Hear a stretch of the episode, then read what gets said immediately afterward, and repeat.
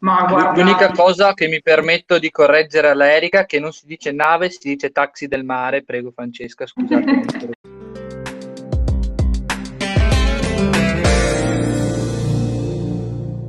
Buonasera a tutti, benvenuti nella nostra sesta puntata di Sapiens. Con noi qui stasera eh, c'è Francesca di Emergency e partiamo subito e ti chiedo di farci una piccola presentazione di chi sei te e anche eh, come ti sei avvicinata a questa organizzazione non governativa. Ciao Erika, grazie e ciao a tutti. Eh, ma io ho studiato mh, scienze politiche, relazioni internazionali e diritti umani all'Università di, Padova, dopodiché ho la, proseguito i miei studi sulla magistrale a Parigi, all'estero, e ho approfondito le tematiche relative all'azione umanitaria e ai diritti umani. Ho, mh, ho, fatto diverse esperienze di stage sia, sia in Italia che all'estero e poi eh, banalmente ho trovato una candidatura aperta eh, per Emergency e ho fatto domanda. E sono in Emergency ormai da quasi sei anni. ho sempre lavorato all'interno del coordinamento del, dei progetti prima in qualità di assistente, adesso in qualità di, per alcune attività di project manager, per altre attività, diciamo attività di, di supporto per uh, i rapporti istituzionali nei paesi dove lavoriamo. E, quindi direi più o meno che, che è questo. E negli ultimi mesi ho lavorato alla risposta all'emergenza Covid-19. Perfetto, infatti, infatti ci sarà anche una domanda su questa tematica legata al coronavirus. E però prima ti vogliamo chiedere eh, che cos'è Emergency per chi magari non la conosce, non ha mai sentito parlare, quando nasce, da chi è stata eh, fondata e insomma di che cosa si occupa concretamente. Allora, Emergency è un'associazione italiana, eh, nata a Milano nel 1994 su iniziativa di, del noto chirurgo Gino Strada e della moglie Teresa Sarti, insieme ad altri due eh, protagonisti che sono Carlo Garbagnata e Giulio Cristofannini. È un'organizzazizione che si occupa di fornire cure sanitarie, eh, medico-chirurgiche in diversi paesi e al contempo di promuovere una cultura eh, di pace e di rispetto dei diritti umani e di, insomma, di solidarietà. Eh, in questo momento siamo presenti in diversi paesi, eh, in Afghanistan, in Iraq, in Sierra Leone, in Sudan, in Uganda, eh, siamo in attivazione di un progetto in, in Yemen e abbiamo un progetto di, di supporto a, una, a una, un ospedale eh, governativo in, in Eritrea eh, siamo ovviamente attivi in Italia eh, dal 2006 e poi magari più tardi parleremo di quello che stiamo facendo ora. E, e come dicevo prima, insieme a queste attività eh, che di solito sono gestite attraverso ospedali o, o ambulatori, eh, facciamo anche tutta un'attività appunto di promozione del, dei diritti umani sul, sul, territorio grazie all'impiego di eh, moltissimi volontari che ci supportano. Quindi questo diciamo in linea di massima. E Giorgia, tu avevi una domanda riguardo forse su questione del territorio nazionale? Sì, ehm, allora come hai appena spiegato, eh, Emergency opera sia all'estero che in Italia. E in Italia eh, so che avete dei, degli ambulatori eh, mobili per offrire ehm, insomma, eh, assistenza sanitaria gratuitamente. E quindi volevo chiederti eh, qual è la, la, richiesta di aiuto eh, che più in assoluto ricevete dalle persone che vi raggiungono in questi ambulatori. Mm. Ma allora, fare una premessa su, sul perché è nato, è nato il programma Italia, come, come lo chiamiamo. Eh, è nato appunto ormai da, da diversi anni perché eh, ci siamo resi conto, al di là del fatto che, come probabilmente adesso è noto a tutti, ci sono eh, diverse sanità a seconda della regione in cui ci si, ci si trova, ehm, il, il, diritto alla, alla, salute risulta in realtà molto spesso disatteso. E, e questo avviene perché per lo più eh, le persone non hanno conoscenza dei propri diritti o alcune normative che sono presenti non, non vengono rispettate. Diciamo, questo uh, per lo più, poi ci sono magari alcune, alcuni, alcuni, casi in cui anche la legge non è, non è, molto chiara e la sua applicazione tanto meno. Eh, quindi per rispondere alla tua domanda direi che la cosa eh, in assoluto che, che, le persone ci chiedono in, nella maggior parte dei casi è un aiuto nell'accedere alle cure. Infatti un ruolo centrale di cui avrete sentito parlare tante volte è nel, nei nostri ambulatori è il ruolo del mediatore. Mediatore che non solo si occupa di tradurre, perché non tutti i nostri pazienti sono stranieri, ci sono anche pazienti italiani, eh, li accompagna però e gli spiega, spiega loro come si devono ehm, orientare all'interno dei servizi per ottenere le prestazioni di cui hanno bisogno. Noi diamo per scontato tante volte perché abbiamo il nostro medico di base che chiamiamo e non so, adesso magari un po' meno, però chiamiamo per, so, per notare un esame, gli chiediamo la, la ricetta. Queste cose non sono necessariamente scontate per una persona che magari ha un medico e non sa di averlo perché gli è stato assegnato, oppure diversamente non ce l'ha perché non, non conosce la, la, legge che gli permetterebbe, anche se irregolarmente presente sul territorio, di accedere ai servizi o un, altro caso eh, di cui spesso ci dimentichiamo sono invece le persone che risultano senza dimora. E quando una persona perde la residenza e di conseguenza spesso anche il lavoro, eh, potrebbe risultare escluso dal sistema sanitario nazionale. E in questo caso i nostri medici, i nostri infermieri forniscono loro le cure di cui hanno bisogno e facilitano loro l'accesso poi alla, alle strutture del servizio sanitario pubblico. Il nostro compito in realtà è di diventare inutili in prospettiva, perché dovremmo cercare di orientare i nostri pazienti ai servizi che sono presenti, che per fortuna in Italia non mancano. Però diciamo che è un universo un po' complicato, quindi spesso hanno bisogno di guida. Allora, per quanto riguarda invece ehm, questi ambulatori che avete, sono distribuiti in tutta Italia oppure ne avete presenti a seconda delle necessità? Cioè come li andate a distribuire? Dove c'è più bisogno, magari c'è più richiesta dalla regione, oppure quindi dove il servizio sanitario è anche quello più carente, oppure in base anche alle vostre sedi? Eh, dipende, ci sono diverse valutazioni che facciamo. Ci sono, eh, innanzitutto ci sono due tipologie di strutture, delle tipologie diciamo, degli ambulatori fissi, per cui non, non possiamo tanto essere flessibili sulla, sulla, loro posizione, e degli ambulatori mobili, eh, che sono, non so se li avete mai visti o avete visto delle immagini, sono di solito degli autobus, della, uno è un camion e gli altri sono del, dei minivan, che sono stati allestiti a, ad ambulatorio. E quindi in questo caso c'è ovviamente maggiore flessibilità. Eh, gli ambulatori fissi tendenzialmente mh, nascono sulla base o di richieste specifiche eh, che ci vengono fatte dalle autorità oppure da nostre rilevazioni e da nostri monitoraggi sul territorio. In questo momento abbiamo un ambulatorio a Marghera, una Sassari, una Castelvolturno che in realtà adesso è diventato sportello di orientamento, una Ponticelli, sempre nella zona di, di Napoli, in Campania, e, e, una polistena, mentre tutte le altre attività, e non mi ricordo se ho detto Sassari, che altrimenti Sardi mi uccide, e, e poi invece le altre attività sono fatte su quattro ruote, quindi su ambulatori mobili.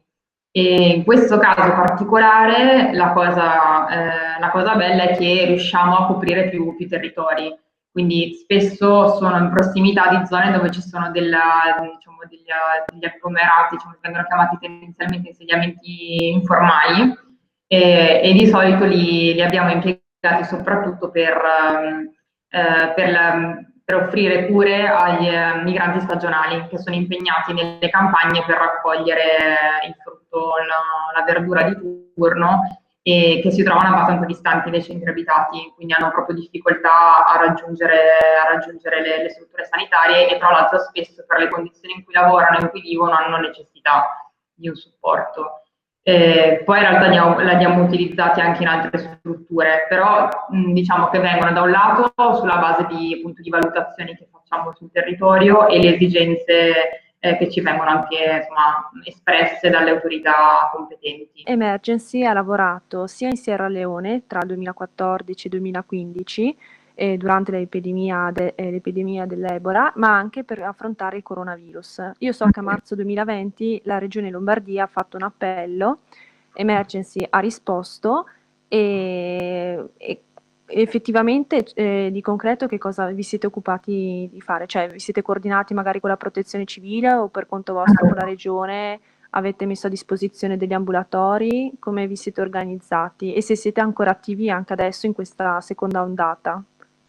Beh, qualche indiscrezione l'avete letta di questo nella Calabria.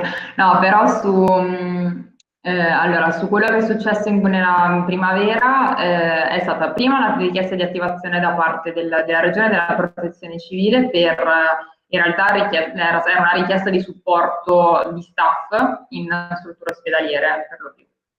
E noi abbiamo continuato in tutta Italia a garantire le, le cure all'interno dei nostri ambulatori fissi e mobili, quindi questo è già stato un primo, un primo passo, non abbiamo interrotto i nostri, i nostri, servizi ovviamente con le dovute accortezze.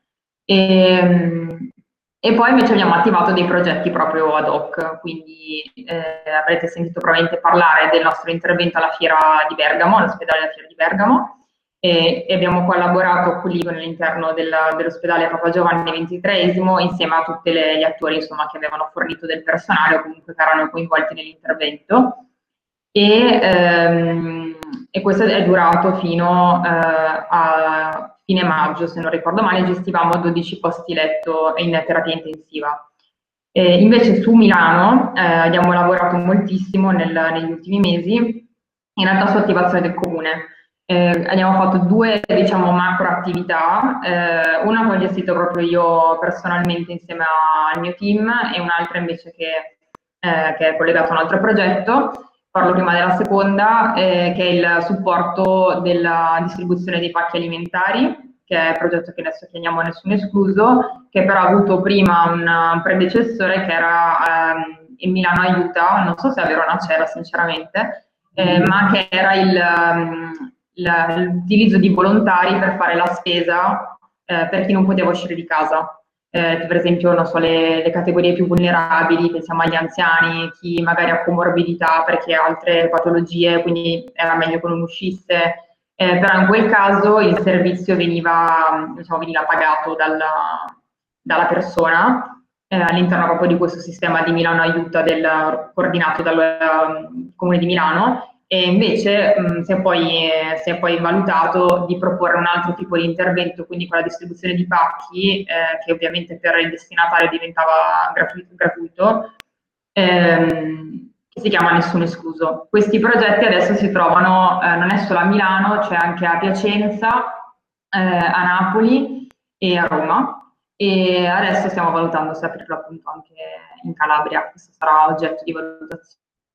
Invece quello che diciamo, gestito più io più, più da vicino eh, sono tutte le attività di consulenza logistico-sanitaria che abbiamo fatto per i centri di accoglienza o centri residenziali di varia natura. Eh, su Milano abbiamo visitato strutture per senza dimora, eh, per migranti, per minori stranieri non accompagnati, ma poi abbiamo esteso il servizio, quindi la nostra consulenza anche eh, a delle RSA, eh, ad, altri, ad, altri, centri, diciamo sempre socioassistenziali. E abbiamo poi fatto un progetto con uh, quattro comuni vicino a Bergamo che si hanno, hanno creato questa bellissima iniziativa che si chiama Comunità della Salute, per cui questi quattro comuni che sono stati diciamo, all'interno del, dell'epicentro della, dell'epidemia hanno deciso di mettersi insieme per unire le forze e quindi condividere il più possibile le, le proprie esperienze e, e le proprie iniziative per, insomma, per poterne beneficiare tutti. E nell'ambito di questa collaborazione abbiamo dato una mano per la riapertura delle scuole, che adesso come sapete un po' sono, sono parzialmente chiuse, però diciamo, le primarie vanno, vanno avanti ancora. E, e, poi abbiamo dato, diciamo, sempre nell'ambito di questo progetto, abbiamo anche dato diverse, diversi servizi di consulenza anche in altre, in altre regioni. Quindi questo grosso modo quello che, quello che, abbiamo fatto, ovviamente come in Italia anche all'estero abbiamo continuato con, con, le nostre attività. Ovviamente non possiamo permetterci di chiudere ospedali, quindi siamo andati avanti.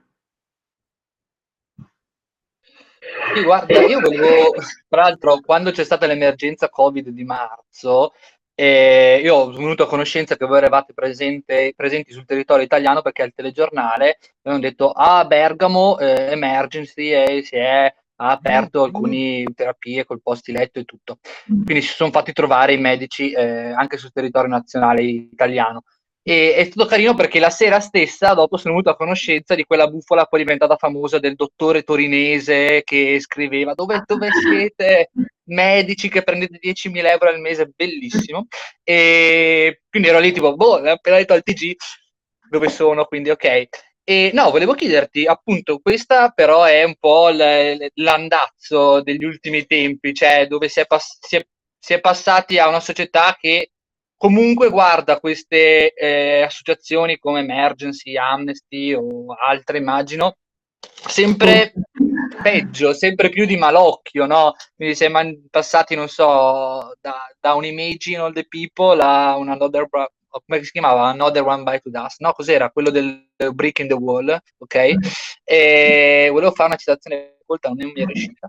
E, No, volevo chiedere, la domanda era appunto se negli ultimi anni avete riscontrato maggiori difficoltà nell'attuare quelli che sono i vostri servizi oppure se bene o male è rimasto, è rimasto quello.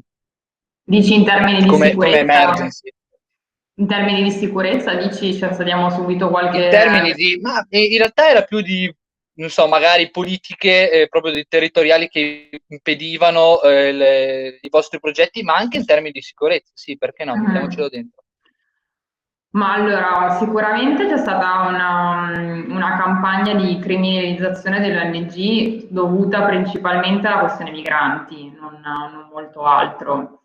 E, Beh, e voi, diciamo, voi siete più freschi di me di studi, quindi diciamo, la nascita della, della società civile, cioè il perché esiste la società civile per definizione è perché la società civile arriva tendenzialmente da eh, mancanze dei servizi eh, dello Stato, quindi nel senso la società civile esiste per aiutare a avvicinare la popolazione a dei servizi che, che in parte ci sono o magari non ci sono, quindi offre, diciamo, fa un po' da ponte spesso L'obiettivo infatti dovrebbe essere che il più possibile i servizi offerti dalla società civile sono assorbiti eh, dallo Stato, comunque si lavora insieme per fare in modo che non ci sia mai una duplicazione delle cose che, che vengono date, vengono offerte dalle, dalle, organizzazioni non governative.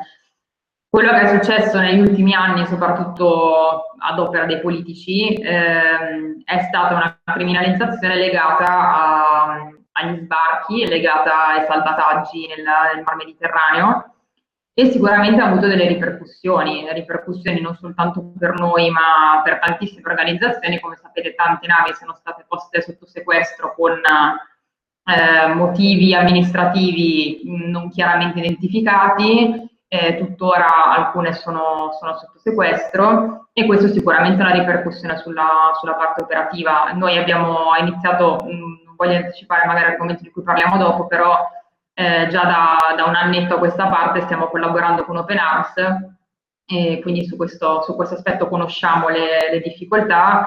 Eh, per esempio, prima della partenza della prima missione della nave di Open Arms, dopo la, il fermo dovuto, dovuto al Covid, eh, ci sono state tantissime eh, ispezioni da parte delle autorità spagnole e ovviamente anche quando si è, si è arrivati poi al porto in Italia ci sono state, ci sono state altre ispezioni. Quindi Sicuramente non è un ambiente facile in cui lavorare. Un'altra cosa su cui, eh, su cui si riflette ovviamente noi operativi del settore è che anche in termini di finanziamento il fatto che eh, magari finanziamenti pubblici ci sono, non è che non ci siano, però su alcune, alcune tematiche non, non, è possibile reperirli, diciamo, quindi c'è sicuramente una, uno slittamento in termini di priorità politiche, eh, soprattutto legate al tema migrazione, eh, che rispecchiano proprio l'orientamento della, insomma, della, della, dei nostri, nostri, parlamentari, quindi non,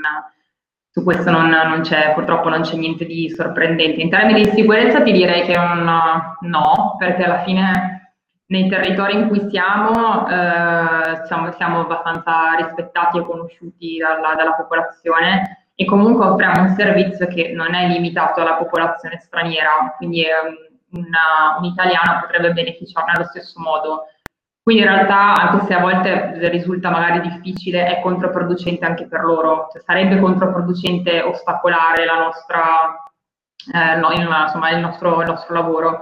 Una cosa però per dire, scusate se faccio, faccio, un salto in un altro paese, abbiamo fatto delle missioni di valutazione in Grecia nel, negli ultimi mesi E invece questa cosa in Grecia è proprio, è proprio importante, cioè siamo stati in quest'isola che si chiama Samos, dove tra l'altro di recente c'è stato un altro incendio tra i vari che ci sono stati quest'anno, e dove c'è uno dei maggiori campi, un maggiori hotspot, maggiori centri di, diciamo, diciamo di accoglienza eh, dei migranti. E, e, lì la popolazione eh, ha proprio spesso e volentieri chiamato le, i controlli nelle, nelle, sedi delle ONG che magari offrivano servizi, non so, di educazione, eh, distribuzione, eccetera, per, per, fare in modo che le ONG venissero multate o che fossero spinte ad andarsene. Quindi in quel caso proprio la sicurezza sta diventando una, un aspetto da tenere molto in considerazione, che è una cosa che diciamo in Europa difficilmente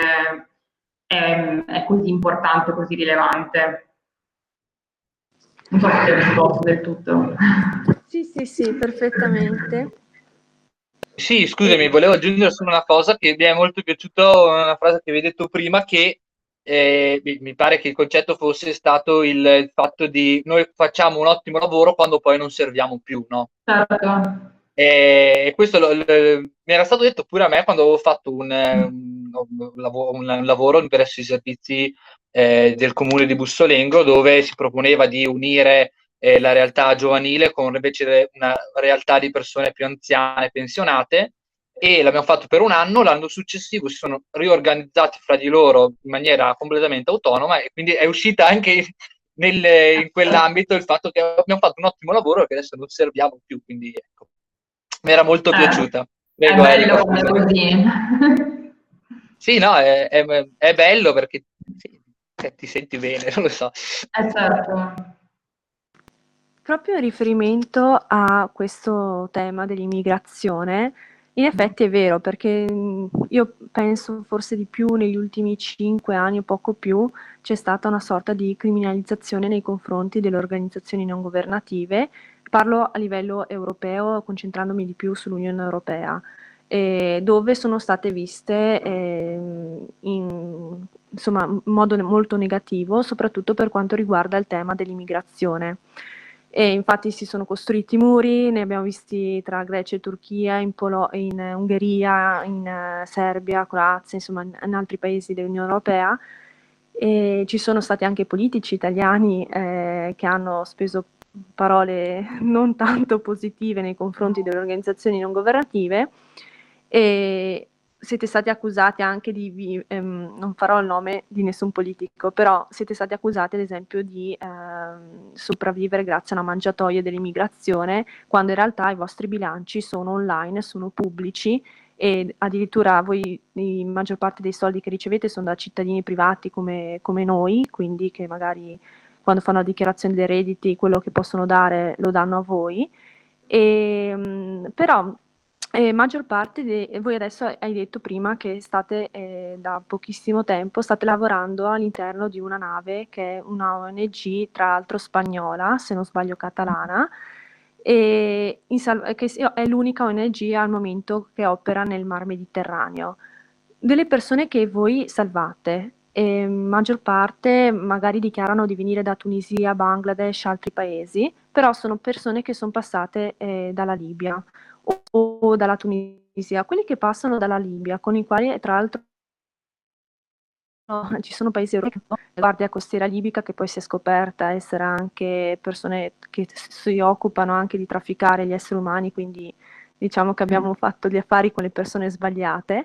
E, ehm, ma le persone che raccogliete dalle navi, che cosa vi raccontano? C'è qualche racconto che riguarda i campi di concentramento che ci sono, campi lager, libici, come vogliamo chiamarli? Eh, c'è qualcosa che vi raccontano, qualcosa che ti è rimasto impresso che vuoi raccontarci anche te?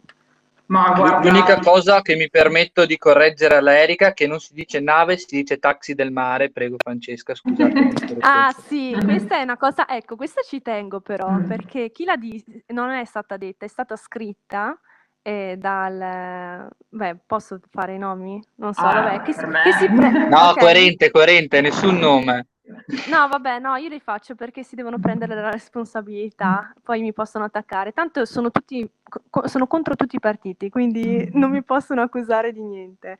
Però questo l'aveva scritto Luigi Di Maio Mm. E che poi eh, io mi ricordo perché avevo letto anche il, il, New York Times e lui lì scrisse, mm. no, disse al giornalista americano che non l'aveva mai detto, invece è falso perché l'aveva scritto e io ho anche lo screen del mm. suo post. Comunque, vabbè, poi si è corretto, ha detto che è stata un'uscita infelice, vabbè, ha fatto le sue scuse. Mm. E, ehm, comunque, riferimento alla Libia, ecco, se c'è qualcosa che vi hanno raccontato e che vuoi, vuoi spiegare un po' questa situazione, ecco. Ma guarda, le storie che, che, leggete sono quelle che sentiamo, quindi non, diciamo che non, non lasciamo spazio all'immaginazione, cioè c'è veramente una, una crudeltà abbastanza efferata e, e, tra l'altro sono storie abbastanza comuni in tutti i punti di arrivo, quindi non solo in Italia, in Grecia uguale, eh, okay, non, alcuni passano dalla Libia anche per arrivare in Grecia, tra l'altro. E, è uguale in, in altri territori, ma mh, la cosa di solito che, che colpisce, è, io, vabbè, io, come donna ovviamente mh, rimango particolarmente scioccata quando si tratta di, di, violenze a sfondo sessuale, che come sappiamo sono, sono ben ripetute e, e violente.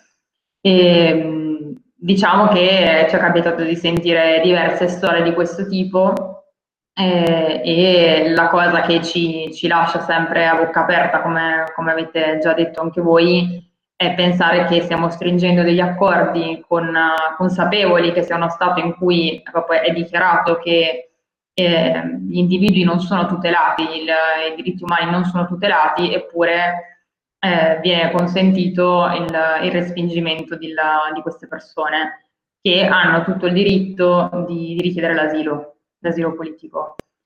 E, ehm, la, cosa, la cosa sconcertante è che eh, poi tu Erika appunto sei, sei fresca di, di, questi studi, magari sei un po' più arrugginita, però ci sono dei principi del diritto internazionale che è diventato consuetudinario, non soltanto consuetudinario ma proprio ius cogens, eh, che contiene il principio di non respingimento. E questa cosa viene fatta, non dico tutti i giorni, ma quasi nel, nelle nostre acque eh, non italiane, ma diciamo molto vicine. Per cui questa cosa è, è purtroppo una vergogna, secondo me, non solo per l'Italia, ma per, per l'Unione Europea, perché comunque l'Italia esprime una politica che viene comunque supportata e condivisa a livello europeo. Eh, quindi questa cosa non, ovviamente non può, non può, che essere inaccettabile per un'organizzazione come Emergency che, che supporta e promuove il rispetto dei diritti umani. Eh, storie specifiche ti dico onestamente non, non saprei neanche, neanche indicartene una in particolare. Io personalmente non sono mai salita sulla nave, quindi ho, diciamo, ho letto di storie e, e, poi mi è capitato di parlare con altre persone, ma non, non a bordo della nave. Però appunto le parole, le parole più dure che io sento di, che, che mi colpiscono di solito sono quelle riferimento appunto alla violenza sulle donne o uh, alle storie dei minori. Eh, non perché poverini gli uomini adulti, visto che ci sono due rappresentanti qui presenti, non, uh, non, possano, non possano, toccare, ma perché comunque sono, sono categorie insomma, più, più, vulnerabili alla violenza del, dell'uomo. E quindi ti direi, ti direi questo. Ma fra l'altro io quando ho provato ad approcciarmi con eh, persone che appunto arrivavano da paesi africani e uh, provavo per curiosità specialmente per, eh, a chiedere come avevano fatto ad arrivare qui, loro non ne parlavano proprio, cioè cercavano proprio ah. di sviare oppure di, non so se perché appunto rievocava ricordi che non volevano oppure perché si sentivano in qualche modo attaccati, però ho avuto proprio fati- fatto proprio fatica a chiedere anche, ho fatto un po' di volontariato anch'io in giro, quando gli chiedevo come hai fatto ad arrivare, non ne parlavano. Immagino sia il problema sempre di questo cri- clima eh, presente del eh, attaccare il più possibile l'immigrato e quindi questo si sentivano in qualche modo attaccati, forse o attaccabili. Ma sai, penso anche che sia, che sia proprio un, una questione di trauma psicologico, tant'è che adesso la cosa che, non so se era quello che stavi per dire Erika, ma... Sì, perché ho, uh, io sono italo-iraniana e, e, ho alcuni parenti che hanno, appunto, sono scappati in modo illegale da, dall'Iran e c'è un parente in particolare che non ha mai voluto parlare con noi di questa sua esperienza, proprio perché è stata traumatica per lui. Lui aveva attraversato il confine tra Iran e Turchia, dove ci sono proprio, si attraversa montagne e poi si arriva in Turchia, da lì si pa- va in Grecia, poi lui è venuto anche in Italia, poi dall'Italia è andato in Germania, poi dalla Germania agli Stati Uniti, insomma ha fatto un viaggione lunghissimo, durato più di un anno e, e, non è stato facile, lui proprio non ne parla proprio assolutamente. No. Io alcune cose sono uscita a leggerle solamente perché ho letto un libro, eh, Nel mare ci sono i coccodrilli di Fabio Geda, mm. eh, dove un ragazzo ha fatto lo stesso viaggio, ne ha parlato con questo giornalista e io solo lì in quel momento ho capito qual è mm. stato effettivamente eh, la, il viaggio drammatico, cioè lui raccontava addirittura che sui monti tra l'Iran e la Turchia c'erano delle persone che erano morte congelate mm-hmm. ma erano lì da, forse da mesi, non lo so, erano proprio congelati. E, e lui era un ragazzino, un adulto forse boh, le, capisce un po' di più quello che sta succedendo attorno a lui, quindi non vuole proprio ritornare sull'argomento. Certo, no, ma è proprio, infatti adesso una, per fortuna negli ultimi anni i progetti diciamo, di risposta umanitaria su, sugli sbarchi o comunque anche a bordo delle navi spesso prevedono la, lo psicologo perché comunque hanno cioè, necessità innanzitutto di sentirsi accolti, eh, visto che si sono sentiti respinti in continuazione, e, e, di sentirsi al sicuro, perché hanno passato magari mesi e mesi in una condizione di allerta, che tra l'altro per il corpo è proprio fisicamente estenuante provate a immaginare di non riuscire a, a dormire tranquilli per uh, mesi, perché comunque potete, potete, immaginare che in ogni momento qualcuno bussi alla porta della cella, perché praticamente sono celle, e vi possono venire a prendere, vi possono picchiare, vi possono violentare, insomma, cioè, purtroppo vivono in delle condizioni di, di veramente di, di allerta costante. Per cui sicuramente, ma questa cosa tra l'altro che dici Erika, cioè la, la rivedo anche in alcuni, in alcuni migranti appunto con cui mi è capitato di parlare, ma anche con alcuni colleghi, perché noi abbiamo del, dei mediatori che, che sono, sono, persone che, hanno, che hanno, hanno, fatto anche loro, magari non necessariamente il viaggio dalla Libia, però comunque hanno avuto un'esperienza migratoria a loro volta e comunque non amano necessariamente condividere eh, perché magari all'interno del viaggio, insomma nel corso del viaggio hanno avuto un'esperienza più o meno violenta. E purtroppo, per, eh, per, per, diciamo, per fortuna, si è sensibilizzato molto il, il mondo, il settore umanitario per, per, dare risposta anche a questi bisogni. Quindi il, il famoso mental health ormai è diventato molto, molto presente, sempre più importante, sicuramente. Eh, io avrei una domanda c'è Rimbombo. Ok, poi tagliamo. Io ti sento bene. Ok, eh, no, sento, ok, adesso ci sono. E, è una domanda un po' più politica. Allora, diciamo mm-hmm. che eh, in particolare questo mini, cioè, questa parte mi è venuta da leggendo Factfulness, non so se lo conosci perché l'autore è un esperto no. di salute globale, Hans Rosbo, è andato a parlare, boh, è famoso per questi suoi attivismi, quindi mm-hmm. vabbè. E, però non so se sei ferrata sull'argomento. Allora, diciamo che comunque eh, premettendo che probabilmente in Italia c'è eh, uno, secondo me uno sbaglio da entrambi gli diciamo schieramenti. Perché da una parte l'immigrazione è il problema dall'altra parte non è un problema. E invece è, cioè in realtà è fare un assist diciamo ai partiti più estremi sovranisti dire ehm, cioè non parlarne. Quindi bisognerebbe parlarne. E quindi io mi chiedo come si può agire concretamente e qui, ad esempio, in questo libro si spiega che eh, il problema qual è? Che si dice arrivano con i barconi, co- eh, ho sentito dire con i barboncini, cose così, e arriva gente ehm, che in realtà sta bene quando chiaramente in realtà la situazione è diversa. E eh, in, questa, in questo libro spiega la dinamica proprio che il problema qual è? Che magari appunto si spende 1000 euro per un barcone quando l'aereo costerebbe molto meno. E ci si chiede perché e c'è il problema che eh, è compito delle compagnie se un immigrato, adesso mi scuso se non lo spiego bene la dinamica, ah, però se, se, un immigrato eh, arriva tramite l'aereo in modo irregolare è colpa, cioè devono risarcire il rimpatrio le compagnie aeree, quindi le compagnie aeree ai, agli aeroporti di Turchia, di queste nazioni, non fanno imbarcare, ma chiaramente una hostess non può capire se tu sei un rifugiato effettivamente o no. Quindi mi sembra che ci, ci sia da entrambe le parti una Eh, cioè l'immigrazione è un fenomeno che c'è, bisogna capire come controllarla, non si può né far finta che c'è né eh, chiudersi, perché comunque è un fenomeno che avverrà. Quindi la mia domanda è se tu riconosci che il problema è proprio questa dinamica, quando si dice, cioè bisognerebbe, eh, cioè mi rendo conto che sia un ragionamento non, a cui non può arrivarci non possono arrivarci tutti perché è un po' controintuitivo, però addirittura bisognerebbe potenziare i luoghi per far arrivare la gente. Quindi volevo chiederti un, più un tuo parere su appunto come si mm. potrebbe risolvere questa, questo stallo. Ok, è una bella domanda. Allora, ehm, innanzitutto è stata una, un'espressione che non mi piace tanto, che però è, è, è normale che si usi la migrazione non si può controllare, cioè è molto difficile controllare un, il movimento delle persone. E considera che ci sono moltissime persone che arrivano, ma non solo in Italia, in generale nel mondo, e potrebbe succedere anche a te, con un visto e poi alla scadere del visto restano, restano più a lungo.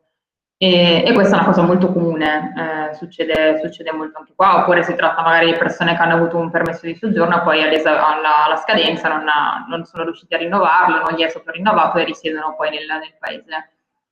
Ehm, secondo me ci sono tante cose che si possono fare. Eh, l'uomo ha sempre migrato, eh, quindi dico, dico banalità che, che, tutti conosciamo. Eh, tra l'altro adesso mi sta venendo una, un flash di, di, una cosa che ho letto l'altro giorno, ma non mi ricordo dove, ma comunque si parlava del, degli italiani in America eh, nel, negli anni, nel subito del secondo dopoguerra, che erano visti molto male, cioè quasi come, come noi vediamo adesso, come noi vediamo adesso. Stavo leggendo una biografia di qualcuno, se mi viene in mente. Dopo se mi viene in mente ve lo dico perché è una storia curiosa. Ehm, che aveva, insomma, aveva, fatto passare il padre per, per irlandese per non, eh, per non, essere italiano. Eh, un cantante. Forse era Frank Sinatra, Frank Sinatra credo, forse sto dicendo una cavolata, se, se volete controllare nel mentre che lo dico, il padre aveva finto di essere irlandese per non essere, per non essere considerato italiano perché erano mal visti all'epoca. E, io penso che ci siano tanti livelli su cui si deve lavorare eh, un livello è il livello, diciamo, globale, se così si può dire, ed è ciò che, ciò che è stato fatto, eh, che probabilmente, non so se lo dice anche in quel libro o comunque l'avrete letto sicuramente altrove, è che la politica al momento dell'Unione Europea è una politica di esternalizzazione delle frontiere e di ehm, condizionamento degli aiuti eh, allo sviluppo in, in, in cambio di politiche migratorie piuttosto restrittive per cui diciamo tu ti tieni, ti tieni i migranti o potenzi le, le, forze, le, insomma, le, forze, di polizia, le forze armate, tutto quello che hai a disposizione per contenere il più possibile il fenomeno e quindi io ti do qualche, qualche fondo per l'aiuto allo sviluppo. Questa cosa non può essere funzionale, nel senso che non, non, può, essere, non può essere una minaccia l'aiuto allo sviluppo per contenere il movimento delle persone quindi da un lato ci sta un, un, ragionamento che però è più a lungo termine, quindi non può dare dei, dei frutti immediati, di una cooperazione allo sviluppo che non abbia eh, la visione di qui a tre anni, ma di qui a 20, di qui a 50. Io voglio lavorare affinché le, le popolazioni, da, gli stati da cui arrivano queste persone e le popolazioni eh, più in difficoltà col tempo possano essere, eh, diciamo, eh, bread owners, sono quelli che portano il, il, il pane all'interno delle proprie famiglie, che eh, si riescono a, a, a, mantenerle e a provocare una crescita all'interno del paese. Tant'è che noi sappiamo che molti migranti con le loro remittances, adesso mi viene la parola in italiano, ehm, sono un, un grande, un, um, di grande aiuto e di grande supporto nei paesi di provenienza eh, perché portano ricchezza, portano ricchezza alle loro famiglie. Questa cosa è una cosa che dovrebbe essere promossa e sollecitata il più possibile all'interno dei paesi e questo sicuramente si potrebbe fare con degli aiuti allo sviluppo in questa, in questa direzione. Dall'altra parte, rispetto ai paesi invece che ricevono i migranti, quindi diciamo il nostro caso in questo momento, Sicuramente eh, si dovrebbe lavorare molto di più su quella che viene definita la seconda accoglienza. Eh, adesso praticamente, se le cose non sono cambiate, perché adesso magari mi sono più aggiornata tantissimo sulle ultime, sulle ultime, sugli ultimi regolamenti, ma eh, praticamente uno per entrare regolarmente nel paese dovrebbe avere già un contratto prima di partire.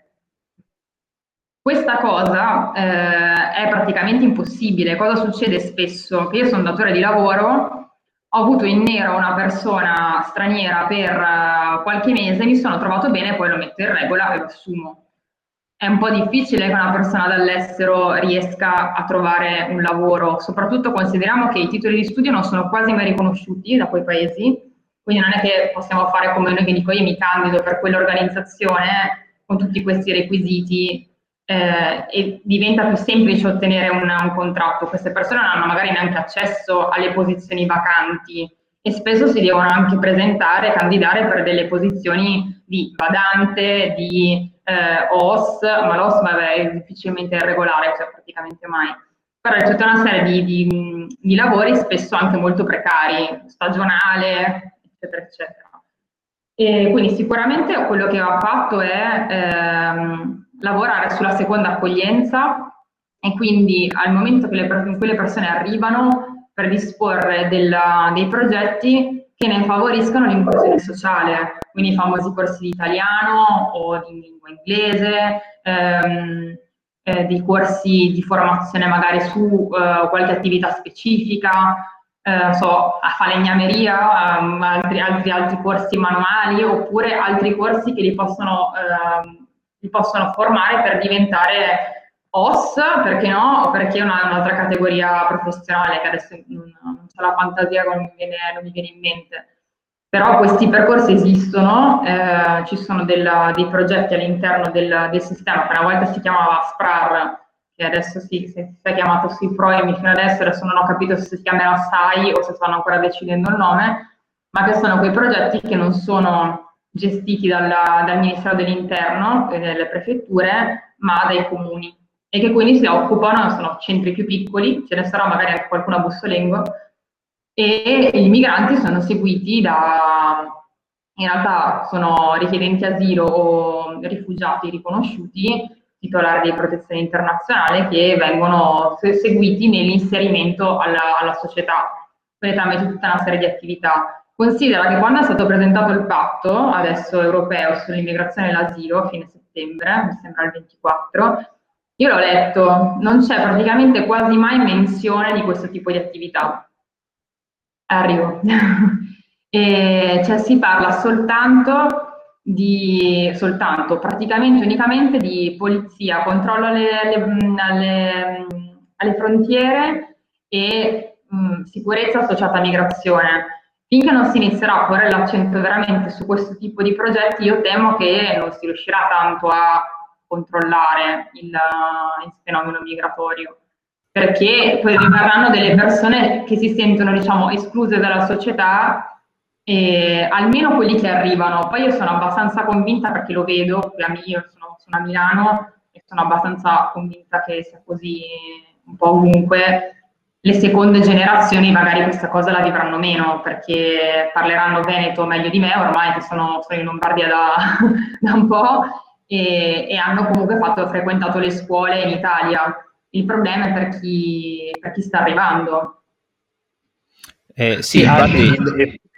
Ah, aspetta, sì, no, volevo soltanto dire che eh, tutti i vari modelli di integrazioni che secondo me hanno anche funzionato sono stati anzi osteggiati, vedi Riace col modello di, di Lucano.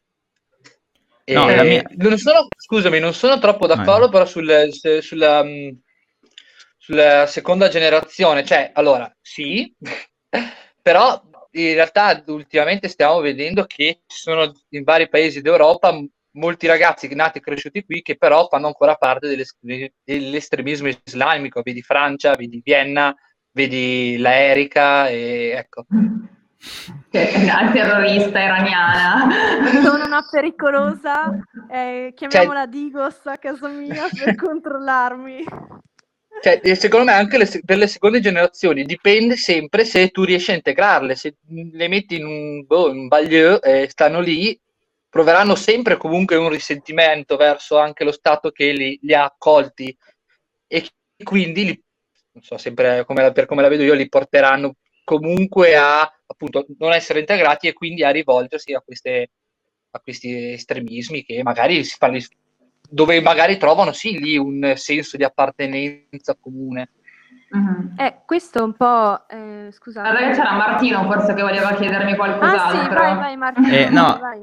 E intanto volevo cioè, intanto sottolineare che anche questo ragionamento è controintuitivo, perché sono d'accordissimo che, il, cioè, che se una persona non è integrata eh, è molto peggio. Infatti, il Conte 1, ah, col decreto sicurezza, volevo, cioè, volevo chiederti questo: gli SPRAR sono quelli tolti dal decreto sicurezza e rimessi adesso depotenziati, giusto? Sono, sono stati eh, ridimensionati, se così si può dire eh, col primo decreto sicurezza perché sono passati da, hanno ridotto ovviamente i posti perché sono passati dal um, contenere, vabbè, da accogliere, scusate, stanchezza, da accogliere eh, richiedenti asilo e um, titolari di protezione internazionale, quindi rifugiati o titolari di altri tipi di protezione, a soltanto titolari, quindi tutti i richiedenti, quindi che avevano il permesso da richiedente ma che erano in attesa che la propria domanda fosse processata, erano esclusi dal, dal sistema SIPROIMI, adesso si, si è chiamato fino a, fino a, poco fa.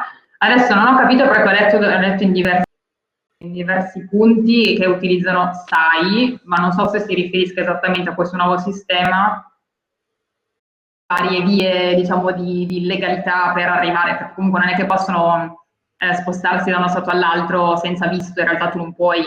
Quindi comunque... Sì, però è più facile farlo magari a piedi e passare dal, certo. da uno stato africano all'altro che prendere una, una compagnia, una compagnia Sì, sì, no, però ti dico, quando ti devi spostare comunque entri in contatto in un modo o nell'altro con delle persone che ti portano da un punto a un altro, per cui tendenzialmente magari ti, sì, ti procurano anche un documento che tu possa usare per viaggiare. No, Poi, eh, vabbè, ci ricolleghiamo a cosa stavamo dicendo. È, esatto. Chi si sposta in aereo di, di solito non è, non è, delle categorie più basse, diciamo. quindi comunque hanno, come diceva prima Martino, in realtà loro partono tendenzialmente con i risparmi eh, non soltanto propri, magari ma anche della propria famiglia e spesso vanno da soli e, non, e, si lasciano la famiglia alle spalle perché poi gli, gli mandano i soldi che guadagnano in Europa. Quindi comunque magari sono appunto la, i risparmi di una famiglia, anche famiglia allargata, e la persona va e poi eh, spedisce, spedisce indietro i soldi. Sono d'accordo che in realtà cioè, per, quel, per, quello che spendono per il viaggio, che è piuttosto dispendioso e oltre che insicuro, eh, si potrebbero trovare altre vie. Il problema è che le altre vie sono estremamente difficili, perché c'è un sistema in teoria di quote, c'è un sistema di, appunto, di, di ottenimento di alcuni requisiti prima di partire, per cui è molto difficile riuscire ad essere in regola. Eh, soprattutto da certi paesi. La cosa più aberrante, cioè aggiungo questo mio momento di polemica personale, che eh, nell'analisi, nella valutazione delle domande d'asilo, adesso la cosa che si sta comunque che si è, si è abbastanza adottata negli ultimi anni è una lista di paesi sicuri. E la lista dei paesi sicuri non esiste perché la domanda di asilo è per definizione individuale, quindi io devo comunque avere la possibilità di essere ascoltato da una commissione perché io posso essere in Italia, posso essere nella città più sicura del mondo, ma se sono discriminata per un qualsiasi motivo e temo per la mia vita, da un timore fondato per la mia vita, io posso essere rifugiata politica in un altro paese. Politica o rifugiata adesso. Quindi eh, questa cosa secondo me è veramente, eh, veramente triste e assolutamente contraria a qualsiasi principio di tutela del diritto d'asilo. Come anche secondo me se io sono un, non lo so, un omosessuale in Arabia Saudita e sono discriminato, dovrei avere il diritto di venire in un paese dove certo. discriminato non sono. Certo. Poi una mia riflessione che riguarda però Emergency, quando tu hai parlato prima eh, alla domanda di Martino, hai risposto dicendo che è importante anche pensare a impegnare i fondi per fare dei corsi alle persone per il lavoro, eh, cioè cercare di integrarle non solo dal punto di vista linguistico per quanto riguarda la lingua, ma anche integrarle mh, proprio concretamente. In, in, questo modo potranno poi eh, avere un'occupazione e eh, poter vivere in modo dignitoso in quel paese straniero. Ecco, io so che Emergency in alcuni paesi, tra cui anche l'Afghanistan, loro quando eh, operano, curano eh, gratis le persone che, non so, sono vittime di mine anti-uomo oppure di conflitti eh, o semplicemente sono povere, non possono permettersi le cure, e loro sanno, tipo, non so, rimangono senza braccio, senza gamba, loro cercano, cioè voi cercate sempre di trovare loro un'occupazione che si mm-hmm. adatta alle loro, mh, mm, alla loro nuova, al loro nuovo fisico, condizione. Insomma. Sì, condizione. E tra l'altro una cosa bellissima, secondo me, è che in Afghanistan avete aperto, non, sì, è in Afghanistan o in Iraq, non mi ricordo più, avete aperto un centro maternità che avete dedicato a Valeria... Ehm, la ragazza italiana che, esatto, che è stata vittima del, dell'attentato al Bataclan e, ed è gestito solo da donne, cioè le persone che lavorano lì dentro sono donne. E, e una cosa molto bella che raccontava Cecilia Strada è che eh, le donne che magari vengono dai villaggi, che i mariti non volevano neanche farle uscire di casa, adesso lavorano, sono indipendenti, sono autonome e anche altri uomini di altri villaggi dicono però vedete queste donne portano il cibo a casa, facciamo istruire anche noi le nostre ragazze, facciamole dare un lavoro. Quindi si cambia anche in poco, cioè eh, veramente dando lavoro a una persona cambia anche un po' la, non dico la mentalità, però quei pregiudizi che esistono e in alcune società sono più accentuati, insomma, rispetto ad altre. Assolutamente d'accordo. Sì, sì, è stato secondo me un bellissimo, un bellissimo lavoro quello del centro di maternità e che era una scommessa che non eravamo sicuri di, di vincere. Eh, è aperto da diversi anni, dal 2003, però non era scontato che saremmo riusciti a mantenere, eh, come si dice, ritenere lo staff femminile, perché comunque per la società afghana la donna eh, deve occuparsi comunque della famiglia. E, e invece la cosa bella è che eh, da noi vengono a specializzarsi in ginecologia all'interno del centro di maternità e questa cosa è molto, è molto importante, è un grande segnale di, di cambiamento. Quindi assolutamente condivido, condivido quello che hai appena detto. E hai visto Tolo Tolo, Francesca? Tolo Tolo? Oggi? È il film di Zalone. ah no, in realtà non l'ho visto, ho sentito diverse, mh, diverse posizioni, alcune dure, e, sì. e altre invece piuttosto light, mm, però più dure che light, quindi... Non, non a me ha fatto cagare come film. Eh, no, non, non, mi è, non, mi è, piaciuto tanto, diciamo, si dice mm. così. Eh, no, però era, era, per dire che è vero che prima avevo detto no, che in questo periodo si è visto una chiusura, fra virgolette, in se stessi dei vari stati, dei sentimenti che anche che si hanno verso anche soltanto le persone di colore o le persone straniere in Italia sono un po' inaspriti. E no, volevo dire che secondo me c'è, si mette in risalto questo, ma c'è anche tutta una parte di, non so, Tolo Tolo o anche comunque altri artisti, altre persone che si mettono in prima linea e c'è quindi eh, un'altra fazione completamente contraria che, che, però, che però, esiste. Quindi, e quindi, ecco, niente, volevo sapere cosa ne pensavi, se, eh, se avevi visto il film o se c'erano altre, altri esempi. no, la cosa che a me niente. sinceramente lascia un po'... Mh, ma questo in realtà su, su, tanti aspetti, poi voi magari siete, siete anche un pochino più giovani di me, eh, siete ancora più insomma, più avvezzi a leggere determinate cose. A me la cosa che lascia sempre molto sorpresa è la, il grado di cattiveria che si riesce a raggiungere in tanti commenti eh, su tante piattaforme, il grado di cattiveria delle parole pronunciate sia dai nostri politici che ovviamente in questo modo autorizzano eh, la popolazione a farle in maniera ancora più vigorosa, eh, ma anche da, da, tutti i nostri coetanei, gente più, più adulta.